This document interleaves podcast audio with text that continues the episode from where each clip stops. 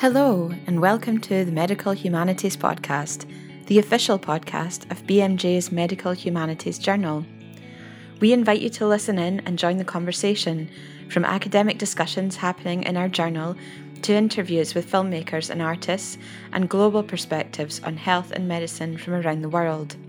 Stay up to date with public discussions that matter to medicine and to the humanities, because life happens at the intersections.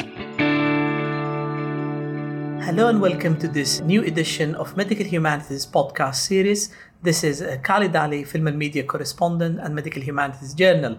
I'm very honored and pleased to have with me today Damon Gamu from Australia, Australian uh, actor, director, filmmaker, who's uh, here in London to launch his new film, twenty forty, a documentary about uh, planet health. So, Damon, without further ado, can you tell us a bit about yourself and the reason why you're here in London? Sure, thank you for having me. Um, so yeah, the film is uh, it's a letter to my daughter, um, showing her what the world could look like in twenty forty if we put into practice the best solutions that exist around the world in a range of different areas, from um, transport to agriculture to oceans um, and to energy. And the film really, I guess, is a response to feeling very overwhelmed as a parent, as I think many parents are, about the current state of the planet ecologically and also where we're headed and, and what the future might look like for our children. So I spent about eight months researching to see if there were solutions that were out there that I could then talk to my daughter about and reassure her that there were people that care and there are things that we can do. And uh, very early on in the research, I spoke to an environmental psychologist, a woman named Renee Lertzman out of the U S, and she was talking about the psychology of when we only hear information that comes with fear and overwhelm and dread, which is what the mainstream narrative is, that it can activate a part of our brain called the limbic system. And when that's activated, it shuts down the prefrontal cortex. And as we know, that's where we think creatively and problem solve. So there's a sort of wide scale paralysis going on for a lot of people because they just don't know what to do with the never ending stories of how bad things are. So I guess I just wanted to have an intervention to that narrative a little bit and try and wake up uh, people or media organisations, whoever it might be, that we need to also share a solutions narrative. It needs to run alongside that um, because if you are going to set off the fire alarm, you've also got to show people where the exits are. And I feel like that part of the story has been really lacking and, and people are feeling overwhelmed by that, especially our children. I think there's room for a different story, a story that focuses on the solutions to some of these problems. So in twenty forty, what will the world look like for our daughter if we just embrace the best that already exists? Instead of having governments that are reacting to disaster, we need governments and businesses that actually take us off in a different direction. I spent four years making the film and um, travelling the world and trying to look for the best solutions, and Uh, interviewed about one hundred twenty children from around the world in different countries, from Tanzania to Bangladesh to uh, Sweden to Brooklyn in New York. And I asked them what they want to see in the world in twenty forty. So they very much guide the narrative and shape the film as it as it unfolds. Uh, and we released the film in Australia in uh, in May of this year. And I've had just an extraordinary response to the film. And um, it's already one of the highest grossing documentaries of all time I in our country. I understand so, yes. yes yeah. It's been very well received. Yeah, and I think um, more importantly, we were able to set up a a campaign off the back of the film, which was like an impact campaign where if people resonated with something in the film, we, we provided the opportunity for them to get involved and support that solution, whether through volunteering or impact investing or just donating. So we've been able to bring to life a lot of the solutions we show in the film. And to me, that's the most exciting element, is that it, we've almost got the data now to show that people will respond when they're given tangible things they can uh, channel all that energy into. So tell, tell me a bit more about the listeners who haven't seen the film. I've seen the film with my daughter and she really connected with it, and, and it's entertaining, it's educational. Mm. So it's the narrative is very accessible to uh, children and adults alike. But Uh, you, you started off by saying that you did not. We're all overwhelmed by the global warming crisis, the uh, sustainability of uh, energy, uh, resources, and so forth. But you focused on the positive, what is available now. That will so that hence the title twenty forty. That's right, and it, I called it an exercise in fact-based dreaming. So I think that it would have been a terrible film and a terrible exercise in parenting if I'd just shown my daughter what this wonderful future could look like, um, that wasn't based on any facts or grounded in any reality. So that the premise I set up was that anything I show her in twenty forty has to exist now in some form. It's just an extrapolation. And I guess the point for people to take away is that we have everything we need to turn this around right now. We're not waiting for some miracle invention to come on. We've already got it. We know how to do it, whether that's switching our agricultural practices, whether it's regenerating the oceans, decentralizing our energy, whatever it might be. What we're lacking is the political will, is the action, the behavior change. It's all these other things. And I think in a time where people are starting to sort of listen to a more nihilistic narrative and feeling like, no, it's all too hard and we shut down, yeah. I think the point of the film is to say that, no, we can do it. Whether we do is now up to us. But I think people need to be reassured, and especially our children, to know that we can get through this. But the way you went about this is that you interviewed in the film uh, international eminent figures. In the, so t- tell us about some of the people you interviewed in the film, because these are the eminent sources of information. These are the mm. uh, gurus in their fields, respectively, around the world. Yeah, that was really tough, actually, because I think... Um, as you know, that our, just like our, our environment is polluted, we also have a very polluted information environment. And yes. It's very hard to know who to listen to and who to trust. So uh, I had a researcher herself and I spent eight months trying to work out who were the trusted voices, who were the people that, you know, people could rely on. There was no nothing sensationalist about it. It was all very practical and doable. And so those people just started to emerge during the process. And um, about six months into starting the film, I, I met uh, Paul Hawken, who was instrumental in the Project Drawdown initiative, which, um, for those that don't know, they spent about eight years with two hundred different researchers and academics mapping and measuring and modelling the one hundred best solutions to reversing global warming, and did uh, the sums on it, both in sort of carbon, but also uh, the cost of those and what impact it would have. So uh, that was an incredibly important resource for us, um, the, the more we went on, and they've been really helpful in sort of sharing data and information.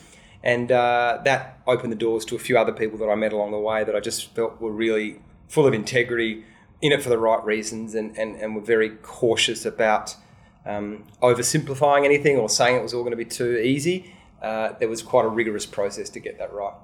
And you tackled major challenges, made universal challenges in technology, in civil society, agriculture, uh, energy, uh, resources. And uh, t- tell us about the, the experience in, in Bangladesh. Yeah, that's a, it's quite an extraordinary story uh, for people, especially my country, because we've got such an embedded energy system and a way of sh- of distributing energy in Australia, you know, with pop poles and wires and infrastructure. And as you probably know, we're still heavily reliant on coal in, this, in Australia. We send it uh, to China, a lot of it, and that's why our, our political system's a little bit stuck there, because it is such um, uh, crucial to our growth. And so Bangladesh, because uh, I guess they are particularly vulnerable, they are getting sort of four or five natural disasters a year. Mm-hmm. Even people that are connected to the main grid uh, often lose their power between eight and ten every night. Um, so what some of these villages have now done is found a way to, anyone that has a solar panel and a battery is given a special box. And this box allows them to connect to another house with the same box. And what it does is effectively create a microgrid out of that village. So all the energy gets pulled into one place, and then the people can give to or take from that centralized energy supply in their village. So it means that uh, they become more resilient, especially in the natural disasters, or if the main grid shuts down, they have their own energy supply. They can then link their microgrid to the next village and the next village after that. And again, the network becomes stronger and stronger as they expand out, much like a cell does. But also the money gets to stay within the community. If we just solve climate change or deal with it and we've got huge levels of income inequality, what's the point? It's not, it's not going to benefit anyone. I think these kind of solutions, which we deliberately tried to find, have a raft of cascading benefits to them. And one of this one in Bangladesh is that empowerment of individuals in their community. They get to make money from buying and selling energy Um, from within their community. So it, um, it just just to see how wonderfully that was received there. And, and since that company has spread into Bangladesh, into Africa, I think even in India as well. And there's even um, parts of Australia now. Our, our, one of our bodies is experimenting in new housing estates, doing a very simple, uh, similar decentralised model. And so in, in a way, this is a prescription for, the, for a healthy Uh, not only region, national society. This is a universal community. You give, you, you provide it through the films, raising issues and questions and and providing solutions, as it were, yeah. to, to, to some of the challenges and in, uh, that are facing the We're world. Gonna, we, I think we all know that what is required is quite a large systemic shift. We're not going to get to do this by just tinkering around the edges. We know that there's it's a big, complex system, and we need to address all these areas simultaneously, which is why it's such a wicked problem and it's so tricky. It's you know, even if we you know, went to zero emissions tomorrow and stopped polluting, we'd still, we've still locked ourselves into increased warming because of the carbon and other greenhouse gases that are already in the atmosphere. So we need to find ways to get them out of the atmosphere at the same time as we're stopping putting up there. So you can't make a film just about one solution, I think. You have to try and sell a vision that's more holistic and tries to bring people into seeing this in a completely well-rounded perspective, not just through energy lens or whatnot, because yeah. as you know, agriculture is just important, or oceans are just important because they're absorbing so much of the heat. So um, I think we get into trouble where we try and get too reductionist or simplify on this. We've got to see it as a systemic problem.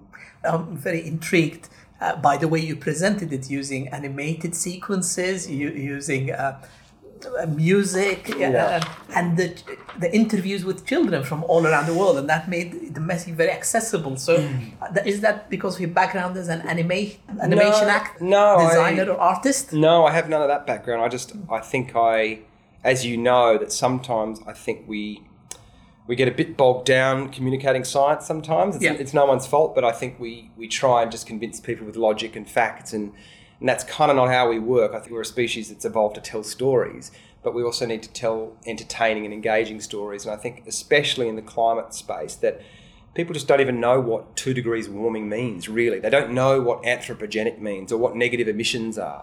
So I think... Or carbon footprint. Or carbon footprint. They're all very scientific terms. So Indeed. I think it's really important for storytellers, filmmakers, artists, actors, whoever whoever it is, to help disseminate some of that information, make it more... Uh, understandable for children, and especially talk about it at a human level, and, and take a, get, resist the temptation to only put up graphs, but talk about the impacts on your children or your community or the things that we all value that aren't political. I think that's uh, what I try to do in this film, and also in the Sugar film, is just try and make what is complex information a lot more accessible to the whole family. But here I am sitting on an aeroplane that is spewing out carbon. You can't help but be a hypocrite because our entire system is built on fossil fuels. What were you guys thinking? Well, sometimes we weren't. You, yeah. You've managed that successfully. Mm. I've seen the film, and really it was easy to, to follow, understand mm. and enjoy at the same time. Mm. And that, again, I'd like to, to explore with you, that followed on from the first documentary, which again broke Uh, records mm. in, in Australia and won major awards around the world in film festivals. Um, that Sugar Film. So t- mm. tell us about that. Was more of a, a personal journey uh, from a different perspective. So tell us about that Sugar Film. Yeah, I mean, that was a, I guess, as you know, that sometimes you can get caught up in the, the constant arguments that go back and forth around certain science. And, you know, food is probably the most hotly debated out of any science. Yeah. And I just felt really confused by all of that. So I thought, you know what, I'm, I'm going to do an experiment on my own body. I know it's a very limited case study, but I just want to see what sugar has, how it impacts my own body. But the catch was that, so I ate the equivalent of what most Australian teenagers are eating every day, which is sadly about forty teaspoons of sugar a day. And But I did it uh, without eating any junk food. So really it was trying to expose some of the misleading labelling on a lot of the foods that are out there, like the low-fat yogurts and the sort of Uh, muesli bars and these kind of cereals that are often have a picture of a flower or a bee or some grapes on the front. They're sold as healthy options. They're sold as healthy. Everyone thinks, oh, that must be good for me. Yeah. Uh, so I ate only those foods. For how long did you do this experiment, uh, it Damon? It was for sixty days. sixty days, yeah. Uh, and I sort of developed, you know, I got pre-type two diabetes. I had fatty liver disease. I put on eleven kilos. All these things from eating no junk food. You How know. did you get insurance? For well, the, the thing was that um, I think we were all so naive and didn't know what was going to happen that mm. I never would have done that if I'd known what was going to happen. Mm. But I was really, I think the naive, my naivety helped the film because I was very new to that. So I think what it did is just opened people's eyes a little bit to being more conscious about what they're eating, uh, not sort of buying into the marketing messages of some of these large companies. And really the message of the film was not so much about demonising sugar, it was just trying to get people to eat real food, you know, to try and understand that any processed food you're going to have has all sorts of things in there that probably aren't that great for you. So the more you can stick to the fresh fruits, the real, you know, food, vegetables, whatever it might be. Um, and so that was the takeaway. And again, just made it in a very fun, accessible way. Indeed. Um, I think it's very hard to try and explain fructose metabolism um, to someone. I still so, struggle with my yeah, yeah, cycles. That's right. So I think if you can, like like you see in the film, I go inside the body and I travel through the blood, and I'm yeah. you're seeing what insulin does, and you're seeing the different fat cells and how they respond. Uh, I think it just made it a lot more um, digestible for people. Pardon the pun. Yeah. And yes, very interesting. And I think it works for for. Um, people of all ages, from students, uh, from young children to medical students, would find that uh, very interesting and easy to explain the, the way you, you presented it. So, the, the, so from a personal journey to a global journey. So that's, I'm interested, both films again connected with the audience. Tell us about the reception of uh, twenty forty and your plans for its widespread uh, release, and particularly Global Health Film Festival and schools. Mm. Tell us about that. Yeah, so we we sort of did a cinema run in Australia that lasted for a couple of months and obviously did very, very well. But what's been really exciting is that we then gave the film to, we opened it up for people to host their own screenings or organisations. So we've just been inundated with local councils, uh, libraries, uh, schools, as you said. We had a, a curriculum program for teachers. So we've had almost ten thousand teachers have downloaded our resource materials to teach the students a lot of the concepts in the film. Um, we had screenings in corporations, a lot of energy companies, the banks, lots of financial institutions, um, because I think they're ready to have that conversation and see what they can do. So that was always our intention. And now we're in London as well. So we're in the process now of adapting the Australian curriculum and matching it to the U K curriculum so that, again, teachers can have it. So uh, we were fortunate enough to release at the Interfilm Festival. They simulcast the film to about ten thousand kids around the U K at the same time. At the same time. Fantastic. Yeah, and then we had a Q and A afterwards, which was just wonderful. And as you said, the kids really respond to it, I think, because they're they're excited to see what their future might look like, and, and, and excited to see what their careers of the future might look like and how they can be involved to regenerate many of our living systems.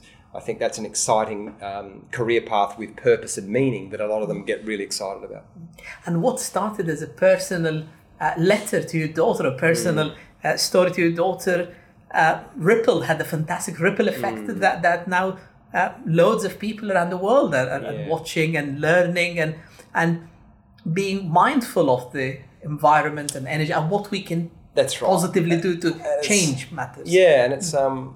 I think that we're really in a, in a tricky situation at the moment because we are in a bit of a narrative battle, and there are forces out there that are working against us in a lot of ways, and they often tell the stories and they often control the narrative in the media, as we well know, and, and, and that could be quite deleterious to our own health and the planet's health. So I think it's really important that we try and get more of these stories out there to give people the tools and the language. And I think I have a big belief in humans. I think that the majority of us are, are really... do want a better future, and we want to work out how to we can be involved, but we just don't know what to do and we don't know how to help. It all feels overwhelming sometimes. So I think what we're trying to do as we move forward and uh, develop this and, and create this regeneration movement right around the world is just create a place where people can come and share ideas, they can learn about solutions, they can find out how they can get more involved and find their own agency Indeed. To help this out. And uh, there's a beautiful quote by Robert Swan, who was an Arctic explorer, and uh, he said that the greatest threat to the planet is the belief that someone else will save it. And I think uh, people are realising at the moment that we're not getting the help we need at a government level. So until they come round to the party, I think we're going to have to rely on our own communities and our schools and our workplace and our businesses to actually take the lead and do whatever we can to move forward. And then we send those signals, those cultural signals, to higher powers. So do you think your daughter is now more reassured and positive that she will take the, the mission after daddy? Yeah, we'll see. Well, she hasn't seen the film yet. She's no. um, not quite ready to see it, but she certainly is aware. As we speak right now, um, uh, a lot of people in our area have been evacuated because of the fires, the, some of the worst bushfires sure. we've ever had. And so, the, you know, the kids are asking questions, and this is the third fire she's seen this year. And so she's uh, really questioning why that's normal and what's happening. And she sort of understands what I do, and, and a lot of her friends have seen the film. Um, and I, I get really encouraged by seeing how switched on that generation is to some of these problems. We didn't have to face them growing up, so we were a lot uh, more distracted, I think. But I, I'm really buoyed by seeing how connected and articulate these children are on some of these matters, and how the networks they're forming right around the world right now, they're, they're interacting with each other and trying mm-hmm. to help each other and find ways to move through. So I think it, the more we can support them by offering more tools and our wisdom, if we have it, mm-hmm. then I think that's a very powerful thing we can do. I think that's fantastic. Thank you so much, Damon. This is wonderful, fantastic film that I highly recommend to everybody to go and watch this film. Schools, yeah, children, you know, adults of all ages, and governments and, and, and decision makers as well. They need to, to watch this film and uh, and support the improvement battle. Yeah, that's Thank right. you so much. Good luck with the My film. My pleasure. Thank you. Thank you for listening to the Medical Humanities Podcast. Stay in touch by reading the journal or our blog online. Just follow the links in the episode description. We're also on Twitter at medhums underscore B M J or find us on Facebook.